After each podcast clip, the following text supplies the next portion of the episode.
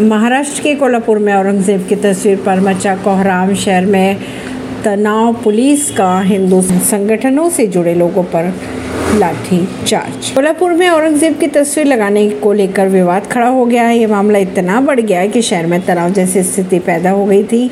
चप्पे चप्पे पर पुलिस मौजूद है। हिंदुत्व समूह के सदस्यों ने बुधवार को कथित अपमान के खिलाफ अपनी आवाज़ उठाते हुए सड़कों पर उतर आए और सड़कों पर बड़ी भीड़ ने आंदोलन को तेज कर दिया, जिससे झड़पें हुई, स्थिति बिगड़ी और पुलिस ने उन्हें तितर बितर करने की कोशिश में लाठीचार्ज का सहारा लिया। बिहार के पूर्व मंत्री की माँ को अंतिम संस्कार के लिए ले जाने के दौरान ही उनके भाई की भी मौत हो गई।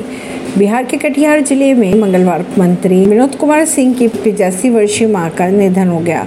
खबरों की अगर माने तो इसके बाद बुधवार को सुबह उनकी माँ का अंतिम संस्कार के लिए ले जाने के दौरान ही उनके भाई की भी मौत हो गई। बिहार के 11 जिलों में कल से भीषण हीट वेव का हुआ अलर्ट जारी। ऐसी ही खबरों को जानने के लिए जुड़े रहिए जनता सरिश्ता पॉडकास्ट से। परवीन दिल्ली से।